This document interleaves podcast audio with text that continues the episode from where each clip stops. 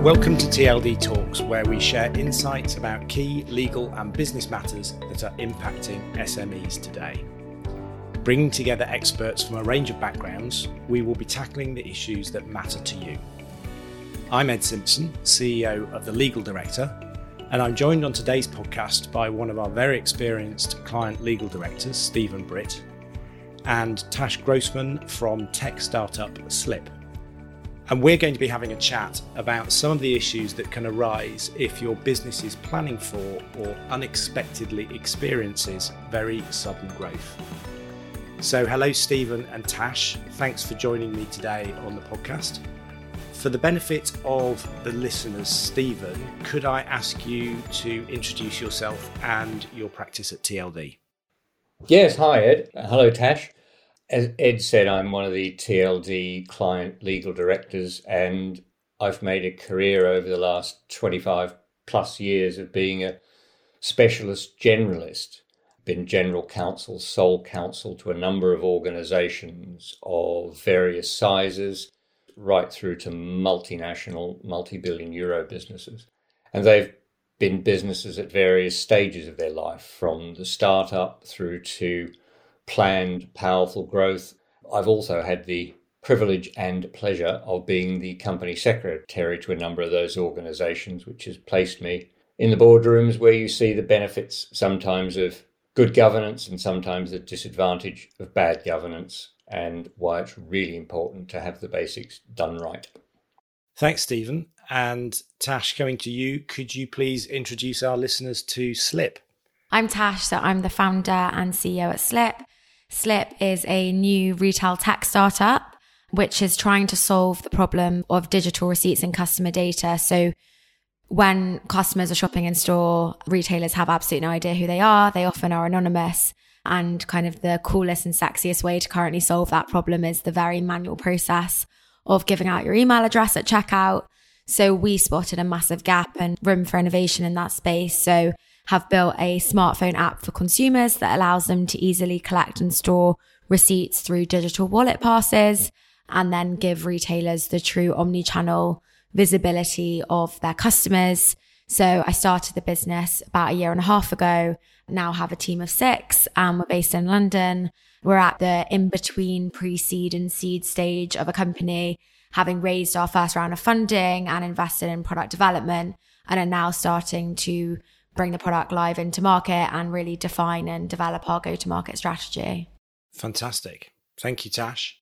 So the idea for this discussion arose out of an article that you wrote, Stephen, for SME magazine, which featured the Binley Mega Chippy, which became an unexpected overnight sensation. So Stephen, thinking about your experience, what would you say are the key building blocks that any SME should have in place before embarking on a rapid growth strategy? The first thing I'd say is you obviously need a plan, and it has to be realistic, and you need to map it out on various scenarios, reasonable best case, reasonable worst case. A lot of people stop there and they stick with the financial side of the plan, but it's more important than that. You've got to identify the key risks to your business, because you could get killed before you start. So you've got the financial, that's to one side, but the other risks are generally classified as strategic, operational, compliance, I would add legal, and reputational. Because if you don't have those things identified and clear owners for each of them allocated from the get-go, you'll find yourself with no one taking ownership. Once you start getting beyond one person who knows everything, you need to keep a record of the decisions you make. The Companies Act requires you to do that if you're an incorporated entity. But also when you have multiple people involved with multiple responsibilities, you need to clearly delegate those responsibilities in writing, so it's very clear what each of those people can do. The next thing I'd say, and this is sort of a broader version of the thing I've just discussed, is what we've called corporate hygiene. That's about doing things in the right way from the start, not only because it makes your life a lot easier, but if you are an entity that's planning to grow, people who invest in startups and growing companies for a living are very, very keen on getting their nose into the details so they can actually be very clear about what you do, what your direction is, and who's responsible for what. Thanks, Stephen. Tash, turning to you as the founder of a business that's poised for rapid growth, is there anything that you would add? What are the sort of things that you've identified that could derail your growth trajectory? And how are you planning for mitigating those risks? Sure. So I think potentially slightly controversial. I do think a plan's really important. And I agree. Oh, how I agree. It's so important to write stuff down. I mean, some of my more senior investors, especially my chairman, is forever telling me that the whole business is in my head and my head only. And that's a huge risk.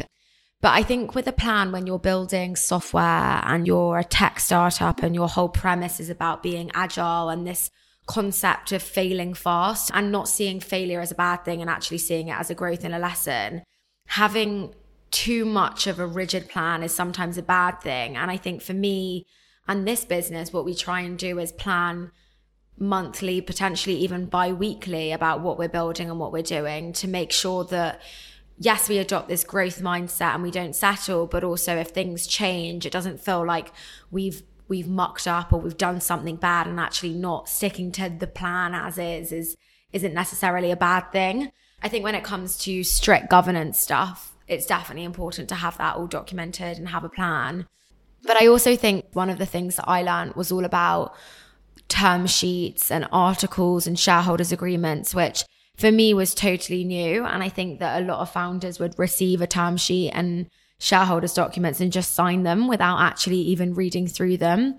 But we ended up going backwards and forwards to make sure that they really protected us. So I think, yeah, those would be my 2 or 3 main points, is around, yes, it's important to have a plan, but also recognizing that one of the benefits of being a software company or any startup is your ability to be agile and not have to stick to process, even though process is sometimes good. Making sure you read your shareholders' documents a lot. And then, yeah, that piece around protecting your name, your reputation, your brand, whenever you can. Our technology is really difficult to patent, and that's like a whole nother world of legal complexity that we haven't even explored yet. But I think how you can, at the very least, protect your brand through a trademark was quite important to us. I think it was Mike Tyson that came out with the now famous quote that everybody has a plan until you get punched in the face. So, you know, whilst I would absolutely agree with Stephen about the importance of having a plan, I think having the mindset that the plan might need to change, being able to respond to that. And I guess for you, Tash, in sort of startup phase, that's really interesting to hear that you say, you know, sometimes it's changing on a week-to-week basis. Tash, I'm very glad that you mentioned shareholders agreements. A lot of founders that we come across just sort of skate over that completely. And I'm horrified the number of times I come across businesses that have become quite large and don't have one. Yeah, shareholders' agreements are always interesting for people, particularly in Tash's position, who, you know, you're dealing with professional investors who will have very firm ideas about what's normal, what they want and what they expect. And in any shareholders' agreement, there's at least 3 parties. There's the company itself, there's the investor who's putting in the shares, and there's the managers, people such as yourself, Tash. And your interests are aligned, but they're not necessarily the same.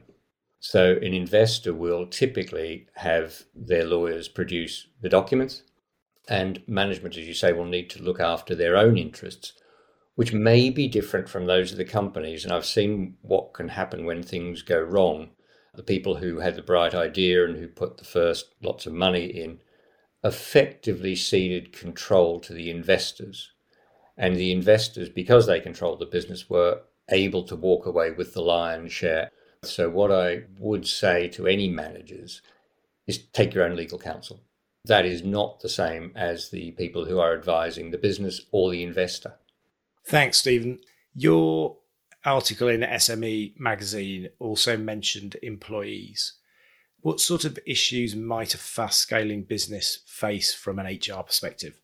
There's the obvious thing about, do you have enough employees working enough hours to do the work you want? But we do have fairly rigorous rules around what people can be expected to do, how many hours they can expect to do them in. And for a tech business such as yours, Tash, it's clearly quite different. Employee welfare is something that is hugely to the fore these days, and quite rightly so. And unless I'm mistaken, I think employee stress and burnout is possibly the single most significant contributor to people being off work sick through stress. You need to be mindful once you get to a certain stage. If you've got people working too many hours, that's not only bad for them, but it can be bad for you. And the question always comes about, how do you staff up to meet spikes? It's really important you get the right people. We come back to that point about reputational risk. The question to ask is, do you actually need to bring people on the payroll? Or can you operate as some organisations do with an outsourced model? Do you need to employ the IT people, the HR people, dare I say it, the legal people, or can they be service providers on a more flexible and more economical basis? The old rule of thumb used to be an employee cost you 225% of their salary. I haven't looked at that recently, but I can't imagine it's got any more favourable. Once you start using contractors, of course, you're into the rather difficult world of off-payroll working, the so-called IR35.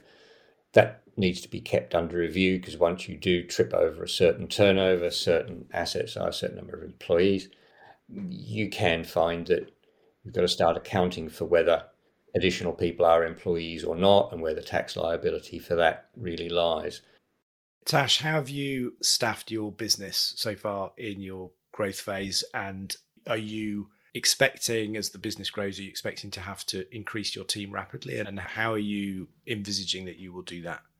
So at the moment, we are 6, including myself, full-time employees at the company, half split between technology, so software developers, and then business side, which is me, a founder associate, and also sales. We, at the start, worked with a supplier based out in Poland for our app development, for exactly the reason that you said around sometimes it's better to use third parties. Obviously, they had the skill sets that we needed, and then we had the technical skills to maintain the project in-house.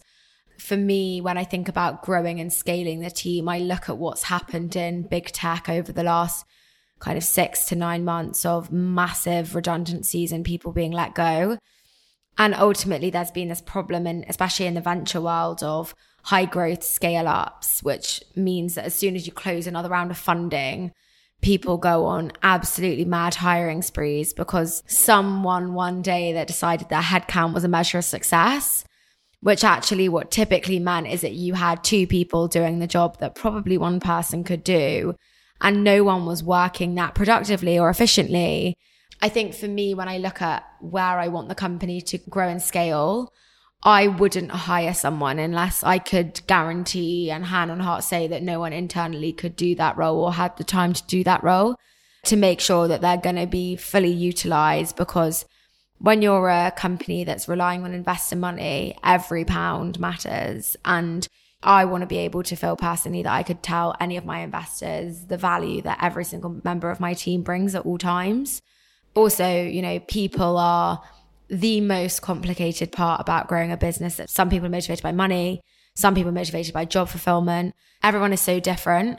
And there's not a one size fits all. So when you are a first-time founder, which means you're a first-time boss and manager and company owner, how you manage people and employment and dismissal is really important. When we had to let someone go, I had no idea what we were meant to do. I was like, is there a legal process? How do I find out about this? What are we legally entitled to? What are they legally entitled to? And thankfully, there's a lot of resources available around, and other founders that have been through similar processes. But the people side of the business is definitely, for me, the most complicated. Interesting. It just made me think there about businesses that do suddenly start to grow very quickly. You don't have the time to kind of learn on the job. And if you're trying to deal with that when the business is growing at 100 miles an hour and there's everything's urgent all at once, you know, it's partly about having clarity, having good people around you, and being able to prioritize the right things to take the right decisions when you get in this sort of accelerated growth phase.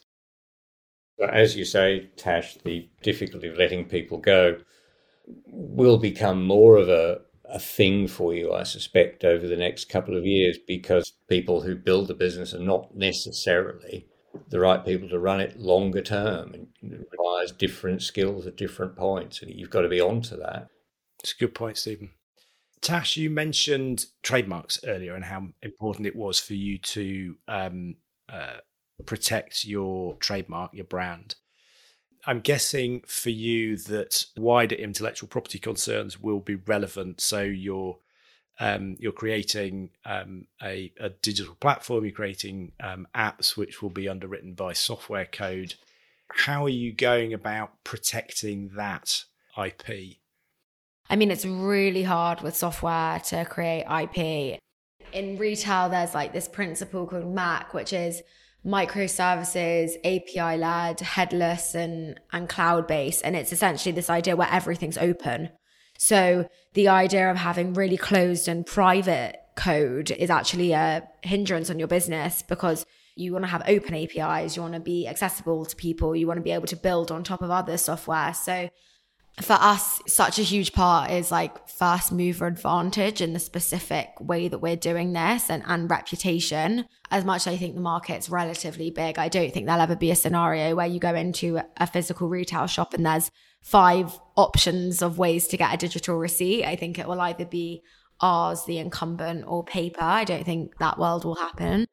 We're always thinking about what about our technology can we create? We own all the IP for anything that is created for our business. It's tough to find an obvious thing that you can protect, but I think if it's always at the forefront of, you know, making sure that you're protecting what you can. One final question before we wrap up, and I ask you for some sort of key takeaways. And this is for you, Stephen, because I know you have a background in insurance. So just thinking about a business that suddenly grows incredibly rapidly, it will have insurance policies in place, one would imagine, beforehand. Just thinking about the insurance renewals that we go through as a business, I have to make some pretty detailed disclosures as part of that renewal process about the business and what it's done in the last year and what we envisage for the year ahead. Could there be a scenario where a business grows in a completely unexpected manner and leaves itself underinsured, I guess, because when they were going through that renewal process, they thought, okay, well, we're going to be at this point. Actually, it turned out to be, 10 times further on than that. Yes, and I've seen that. And underinsurance is a huge problem in the insurance market at the minute. I mean, scholarly papers have been written on the subject of underinsurance. But essentially, it means if you don't insure for enough, when it comes around to a claim, you'll only get paid a proportion of your loss. And I say, with rising prices and companies looking to keep their expenses down, that's an area where they are wrongly, in my opinion, seeking to save money. Insurance is always expensive until you need it. This is not a place for amateurs. You need to find someone you can trust. And there are lots of people in the market who say that they can help a potential policyholder. You'll come across names like brokers, your agents, cover holders. Broadly speaking, you want to make sure the person's acting for you, and that will be a broker. You're the broker's client. They owe you a duty of fidelity, and they're the people you can trust to advise you on what covers, what scope, and who you should insure with. Great advice there. Thank you. So we always like to wrap up our podcasts with top tips, thinking about the conversation we've had, thinking about your experience growing Slip, Tash.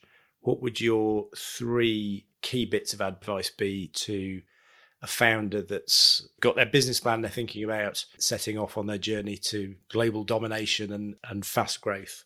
What would you say the 3 key things that they should be thinking about? I think the first, which has been important to me throughout my career, let alone my businesses, like mentorship and coaching, especially when you're a young founder, like no one at all is expecting you to know the answers to everything. And it would be naive and wrong to think that you do. So I think investing in mentorship and coaching, finding someone that's been through the same experience as you, I'd say that's like my number one thing that I have invested in. And it's been fundamental in getting me to where I am now. My second is about shareholders agreements and especially specifically co-founders agreements. The idea of having a co-founder is incredibly common now, sometimes 2, sometimes multiple. But just because you find someone that has a skill set that you're lacking and you get on does not mean you should sign a co-founders agreement straight away.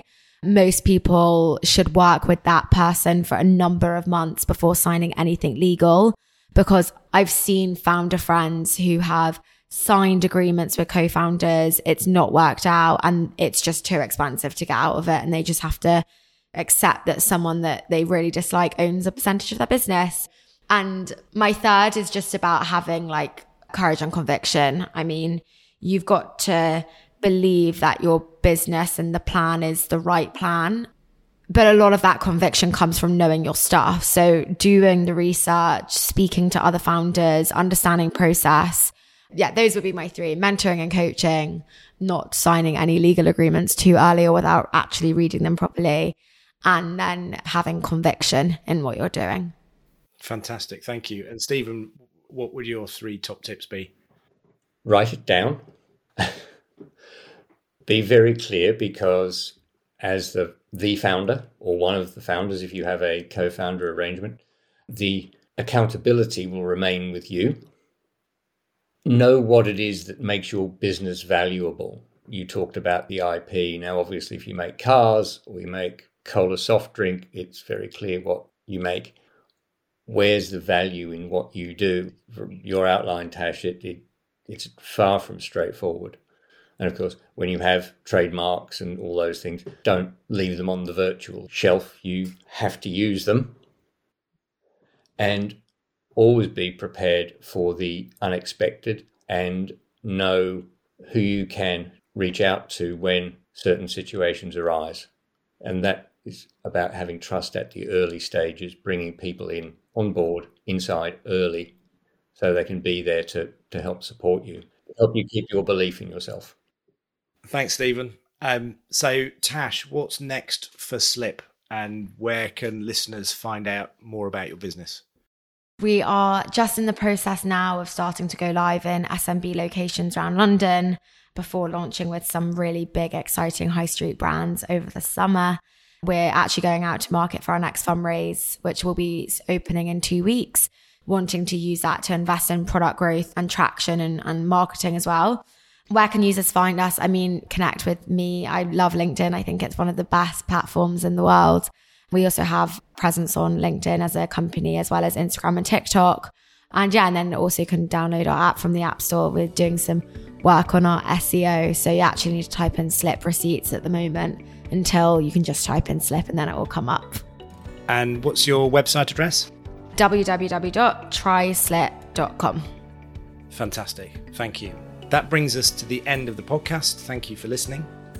If you enjoyed our discussion today, you can subscribe to our monthly TLD Talks covering a wide range of legal and management topics. You'll find details on our website, www.thelegaldirector.co.uk, where you'll also find a link to Stephen's blog about the Binley Mega Chippy. And you can also find us on Apple, Spotify and Google. If you'd like to know more about preparing for or coping with sudden growth, or the wider work of the Legal Director and how a part-time Legal Director can save you time and money, then do give us a call on 020 3053 8613 or visit our website.